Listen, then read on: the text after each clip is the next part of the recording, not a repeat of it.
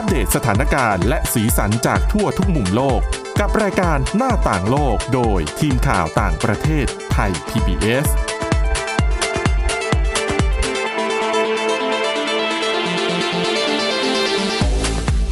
สวัสดีครับ ต้อนรับคุณผู้ฟังสู่รายการหน้าต่างโลกกับทีมข่าวต่างประเทศไทย PBS นะครับ วันนี้อยู่กับคุณกรีนจิรวัตรมาสุข และผมก้าวพงศธรสุขพงศ์ครับ ครับผม สวัสดีครับ กับวันนี้ยังมีหลากหลายเรื่องราวนำมาฝากคุณผู้ฟัง เช่นเคยนะครับ มีทั้งเรื่องของเมียนมาเหมือนเดิมนะครับครับผมมาดูซิว่าความเป็นไปได้ที่กองกำลังต่างชาติจะเข้าไปให้ความช่วยเหลือผู้ได้รับผลกระทบ จากการสลายการชุมนุมอย่างรุนแรงเนี่ยมันมีความเป็นไปได้มากน้อยแค่ไหน คุณกรีนก็มีเรื่องของหน้ากากอนามัยจากฟางข้าวใช่ไหมครับผมครับ แล้วก็เรื่องของ UNEP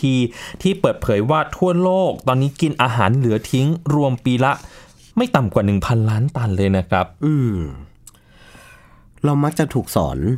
อยู่ตลอดเลยนะว่า เวลาทานข้าวอย่าทานเหลือ อย่ากินทิ้งกินขว้างอะให้ตักแต่นะฮะพอดี ใช่ครับ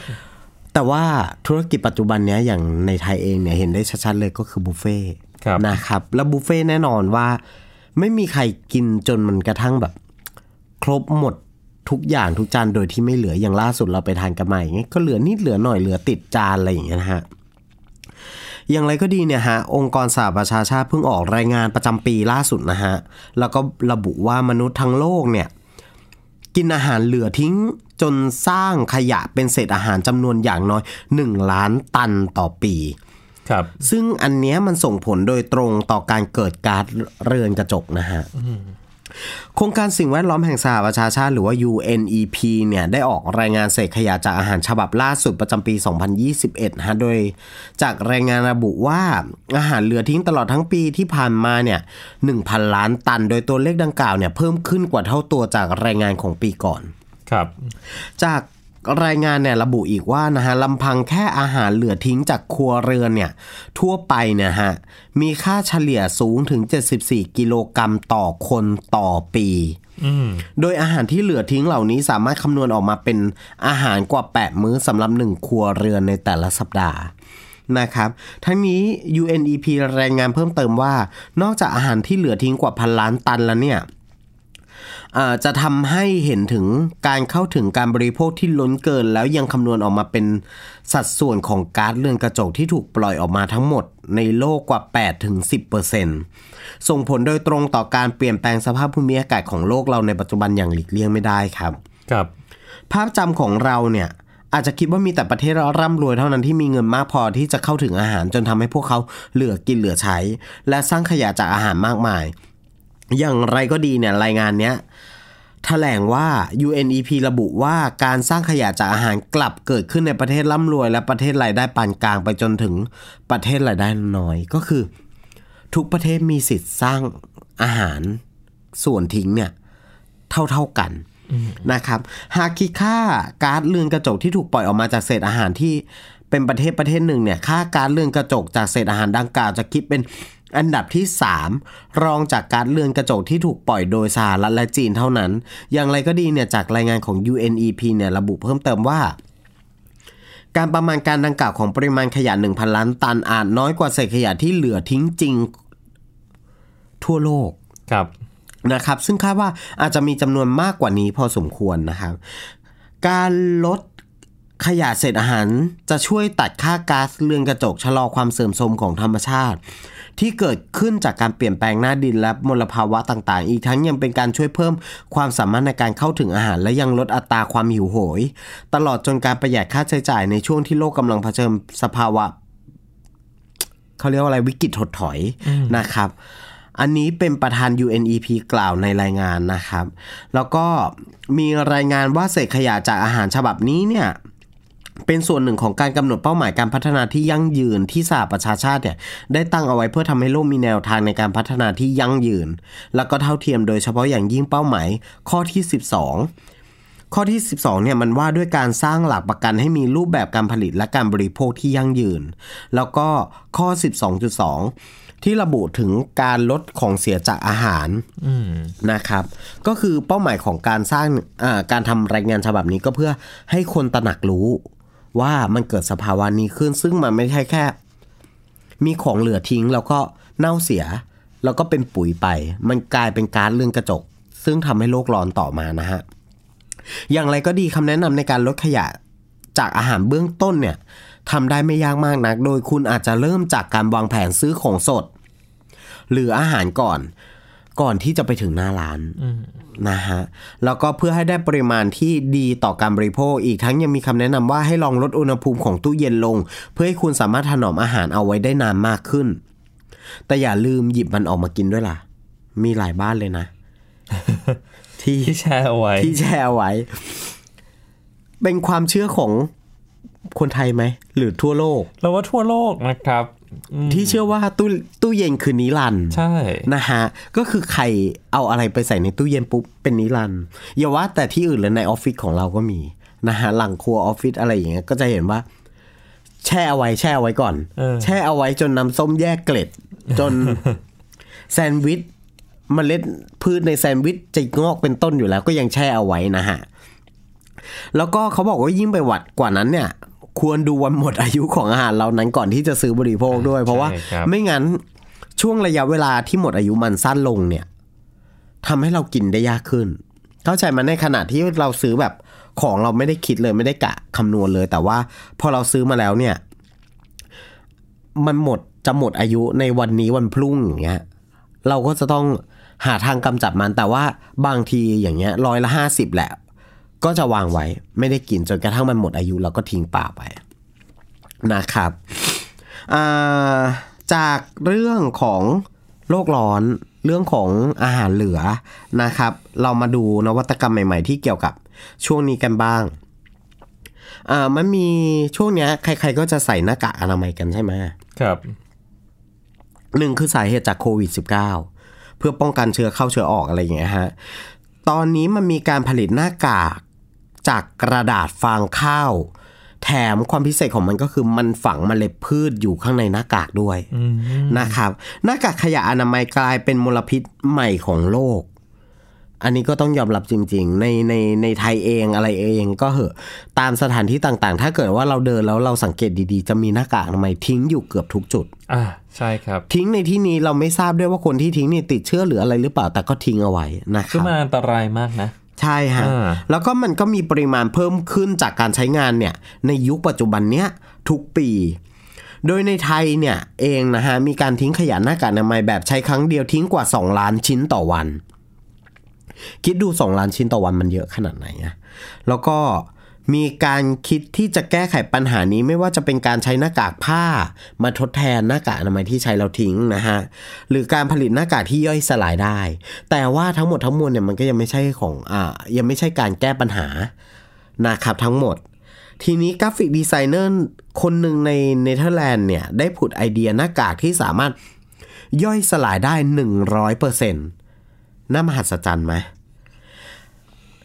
หนึ่งร้อยเปอร์เซ็นไม่พอ พร้อมทั้งมีเมล็ดพืชดอกไม้ที่ฝังอยู่ด้านในหน้ากากด้วยนะฮะเพื่อให้มันเติบโต แล้วก็มีประโยชน์ต่อพึ่งและสัตว์อื่นๆ เรียกว่าประโยชน์ครบวงจรเลย โดยเธอคนนี้ผู้ผลิตเนี่ยได้รับแรงบันดาลใจจากการที่เธอได้เห็นขขยะหน้ากากอนามัยเกลื่อนบนพื้นต่างๆ จึงทำหน้ากากที่เป็นมิตรต่อสิ่งแวดล้อมขึ้นมา แล้วมันก็สามารถใช้งานได้เหมือนหน้ากากผ้าทั่วไป ก็คือมีการกันเชื้อเข้าเชื้อออกได้นะฮะวัสดุหน้ากากนั้นทำมาจากกระดาษฟางข้าวครับ แล้วก็ฝังด้วยเมล็ดพันธุ์ดอกไม้ท้องถิ่นในประเทศนั้นๆ แล้วก็มีสายคล้องหูที่ทำมาจากขนแกะ แล้วก็มีตัวเลือกสายคล้องอีกแบบก็คือได้ที่ถักจากพืชนะ เป็นตัวเลือกที่น่าสนใจเมื่อใช้เสร็จ ก็เพียงแค่ฝังหน้ากากนี้ไว้ที่สวนหลังบ้าน ทิ้งไว้ที่สวนหลังบ้านฝังเอาไว้ และรอวันที่จะเห็นดอกไม้ผุดขึ้นมา อืมก็ถือเป็นแนวคิดที่ดีนะครับ คือปกติดีมากเวลาทิ้งเนี่ยมันก็มีขั้นตอนการเก็บที่ที่ต้องทำตามขั้นตอนด้วยนะ ไม่ใช่อยู่ดีๆ ก็เอาไปทิ้งเลยนะครับ ต้องพับต้องอะไรแบบนี้ ซึ่งตอนนี้น่าจะมีให้ดูในเว็บไซต์ เป็นคลิปวิดีโอให้แล้วล่ะหลาย ๆ คนก็มีการเสนอความคิดนะอย่างเช่น การทิ้งหน้ากากทำไมยจะทิ้งแบบทิ้งลงถังขยะเปล่า ๆ เลยไม่ได้ ควรจะยัดใส่ขวดพลาสติกอืมซึ่งเขาก็บอกกันว่าต่อมาการจะเอาออกจากขวดพลาสติกอะก็เป็นเรื่องอีกอีกหนึ่งซ้ำก็ทำให้ขวดพลาสติกอะไม่สามารถรีไซเคิลได้นะฮะตอนนี้ข้อมูลของการจัดเก็บพวกเนี้ย ก็ยังต้องอัปเดตกันเรื่อย ๆ นะครับเพราะว่ามันมีหลายวิธีมากที่จะทำให้มันแบบ สามารถทิ้งได้อย่างปลอดภัย แล้วก็ใช้ได้อย่างปลอดภัยนะครับอะอะเอาละครับเดี๋ยวช่วงต่อไปชวนคุยกันเรื่องการเมืองเมียนมาเช่นเคยนะครับ ก็มีเรื่องของการใช้ความรุนแรงที่มันทวีเอ่อความรุนแรงมากขึ้นทุกๆ สัปดาห์ทำให้ชาวเมียนมาส่วนใหญ่ก็เริ่มที่จะเรียกร้อง ให้กองกำลังนานาชาติเนี่ยเข้ามาครับผมให้ความช่วยเหลือกับผู้ที่ได้รับผลกระทบกันแล้วครับ หน้าต่างโลกโดยทีมข่าวต่างประเทศไทย PBS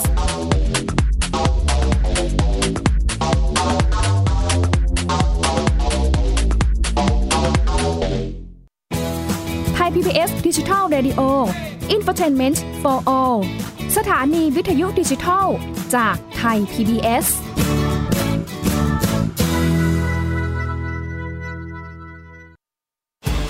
ที่ไหนก็ติดตามเราได้ทุกที่ ผ่านช่องทางออนไลน์ จากไทย PBS Digital Radio ทั้ง Facebook Twitter Instagram และ YouTube Search คำว่าไทย PBS Radio แล้วกดไลค์หรือ Subscribe แล้วค่อยแชร์ กับคอนเทนต์ดี ๆ ที่ไม่อยากให้คุณพลาดอ้อเรามีให้คุณฟังผ่านพอดแคสต์แล้วนะ วันนี้การดูข่าวของคุณจะไม่ใช่แค่ในทีวีไทย PBS ให้คุณดูข่าวได้หลากหลายช่องทางถูกน้ำท่วมเต็มพื้นที่ เว็บไซต์ www.thaipbs.or.th/news Facebook Thai PBS News Twitter @thaipbsnews YouTube Thai PBS News ไหลล้นทะลักเข้ามานะก่อนติดสนันในการข่าวพร้อมๆกับหน้าจอไร้ขีดจำกัดเรื่องเวลา เข้าถึงรายละเอียดได้มากกว่า ไม่ว่าจะอยู่ณจุดไหน ก็รับรู้ข่าวได้ทันที ดูสดและดูย้อนหลังได้ทุกที่ กับ 4 ช่องทางใหม่ข่าวไทย PBS ข่าวออนไลน์ ชับไว้ในมือคุณสองพี่น้องนานิ พี่สาว กับนินจาน้องชาย ใช้ชีวิตอันแสนสงบสุขอยู่ในบ้านกับพ่อแม่ นินจา เมื่อไหร่จะเก็บจานสักที กินเสร็จแล้วก็เอาแต่นั่งเล่นเกมอยู่นั่นแหละ โห พี่นานี่ไม่รู้อะไรข้าแต่อยู่มาวันหนึ่ง กลับมีเพื่อนบ้านประหลาดประหลาดๆมาอาศัยอยู่ข้างบ้าน พวกเขาเป็นใครกันนะเฮ้ยเฮ้ยเฮ้ยไม่ได้นะ เอาออกมาใหม่เลยนานี้ ตามไก่ตัวหนึ่ง เสือตัวหนึ่ง แล้วก็กอริลลาตัวหนึ่งเหรอแก๊ง กับนินจาจะทำยังไง เมื่อต้องเจอกับเพื่อนบ้านจอมป่วนที่ไม่ใช่คนสองพี่น้องต้องใช้สติปัญญาความกล้าหาญเพื่อรับมือกับปัญหาวุ่นวุ่นที่เหล่าเพื่อนบ้านสร้างขึ้นมาไม่หยุดหย่อน ติดตามในละคร แก๊งป่วน กวนเพื่อนบ้าน ทั้งเว็บไซต์ แอปพลิเคชัน และ YouTube ไทย PBS Podcast และอย่าลืมกดถูกใจ Facebook ไทย PBS Podcast ด้วยนะ แก๊งป่วนกวนเพื่อน หน้าต่างโลกโดยทีมข่าวต่างประเทศไทย PBS กลับมาสู่ช่วงที่ 2 ของรายการหน้าต่างโลกนะครับ พูดถึงการประท้วงในเมียนมาในอีกประเด็นหนึ่งที่สะท้อนให้เห็นจากการประท้วงก็คือการเรียกร้องให้ประชาคมระหว่างประเทศ เข้ามาให้ความช่วยเหลือผู้ที่ได้รับผลกระทบจากการใช้ความรุนแรง ตามหลัก R2P หรือว่า responsibility to protect นะครับแปลเป็นไทยก็คือหลักความรับผิดชอบในการปกป้องในการป้องกันประชาชนนั่นเองครับ วันนี้ชวนคุณผู้ฟังมาทำความเข้าใจคำว่า R2P ให้มากขึ้นนะครับเพราะเชื่อว่าคนที่ติดตามสถานการณ์ในเมียนมาอย่างใกล้ชิดเนี่ยจะเริ่มเห็นแล้วว่าผู้ประท้วงจะชูป้ายที่มีข้อความว่า welcome R2P หรือว่าเรียกร้องให้ UN เข้ามาจัดการคลายความรุนแรงภายในประเทศนะครับ ทีนี้ต้องเข้าใจแบบนี้ก่อนว่า การเข้าไปช่วยเหลือเนี่ยมันไม่ได้ทำได้ง่ายๆนะคุณกรีครันบผมคือพอเวลาเราพูดว่าเรียกร้องให้นานาชาติเข้าไปเอ่อให้ความช่วยเหลือหลายคนก็คิดว่า โอ้วันต่อมาจะสามารถเดินทางเข้าไปได้เลย แต่จริง ๆ มันมีขั้นตอนมากกว่านั้นนะครับ ที่ประชุมสหประชาชาติเนี่ยเห็นชอบหลัก R2P หรือว่าหลักการความรับผิดชอบในการปกป้องตั้งแต่ปี 2548 แล้วนะครับ จริงๆ มีการพัฒนามาก่อนหน้านั้น แล้วก็มาเห็นชอบอย่างเป็นทางการในปี 2548 อธิบายแบบนี้ครับว่าหลักการนี้เป็นเพียงบรรทัดฐานสำหรับกำหนดหน้าที่ของแต่ละประเทศไม่ใช่กฎหมายระหว่างประเทศนะครับ แต่ อยู่บนพื้นฐานของกฎหมายระหว่างประเทศหมายความว่า ถ้าสมมติจะใช้หลักการนี้ก็ต้องอ้างอิงซิว่าจะใช้ตามกฎหมายระหว่างประเทศในข้อไหน สาระสำคัญคืออะไรสาระสำคัญ ข้อแรกเลยก็คือ ประเทศต่างๆ หรือว่ารัฐแต่ละรัฐเนี่ยมีความรับผิดชอบในการปกป้องประชาชนจากอาชญากรรม 4 ประเภทด้วยการเป็นอาชญากรรมร้ายแรงนะครับก็คือ การฆ่าล้างเผ่าพันธุ์ การกวาดล้างกลุ่มชาติพันธุ์ การก่ออาชญากรรมสงคราม และการก่ออาชญากรรมต่อมนุษยชาติครับ ประชาคมระหว่างประเทศมีหน้าที่คอยให้ความช่วยเหลือ แต่ละรัฐแต่ละประเทศในการทำหน้าที่ตามหลักการ R2P แต่ทีนี้มันจะมีกรณีที่จะเกิดขึ้นก็คือ ถ้า รัฐใดรัฐหนึ่งไม่สามารถปกป้องประชาชน หรือไม่เต็มใจที่จะปกป้องประชาชน ให้รอดพ้นจากอาชญากรรมร้ายแรงเหล่านี้ได้เนี่ยประชาคมระหว่างประเทศจะเป็นฝ่ายให้ความช่วยเหลือด้านมนุษยธรรม ตามกฎหมายระหว่างประเทศ หรือกฎบัตรสหประชาชาติ บนแนวคิด ที่ว่าหลักการไม่แทรกแซงกิจการภายใน หรือหลักการเคารพอำนาจอธิปไตย ไม่ใช่ใบอนุญาตให้รัฐบาลทำอะไรก็ได้กับประชาชนที่ผมเคยบอกไว้เมื่อสัปดาห์ก่อนนะครับทีนี้ต้องมาตีความกันแหละครับว่าประชาคมระหว่างประเทศในที่นี้หมายความว่าอะไร พอพูดถึงคำว่าประชาคมระหว่างประเทศ เราอาจจะนึกถึงสหประชาชาติอย่างเดียวถูกไหมครับคุณกรีนแต่จริง ๆ แล้วเนี่ยอาเซียนก็ถือเป็นประชาคมระหว่างประเทศในระดับภูมิภาคเหมือนกันครับ เมื่อสัปดาห์ก่อนผมคุยกับผู้ช่วยศาสตราจารย์ปราณีทิพรัตน์จากคณะรัฐศาสตร์จุฬาลงกรณ์มหาวิทยาลัย อาจารย์เป็นผู้เชี่ยวชาญ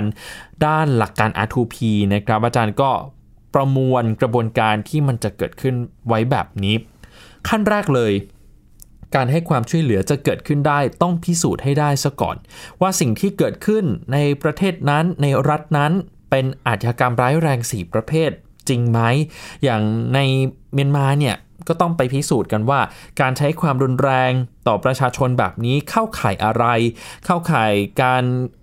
กวาดล้างกลุ่มชาติพันธุ์หรือเปล่า การฆ่าล้างเผ่าพันธุ์หรือเปล่า การก่ออาชญากรรมต่อมนุษยชาติ หรือว่าการก่ออาชญากรรมสงครามนะครับ ทีนี้ถ้าพิสูจน์ได้แล้วเนี่ยคุณผู้คุณคุณผู้ฟังอาจจะ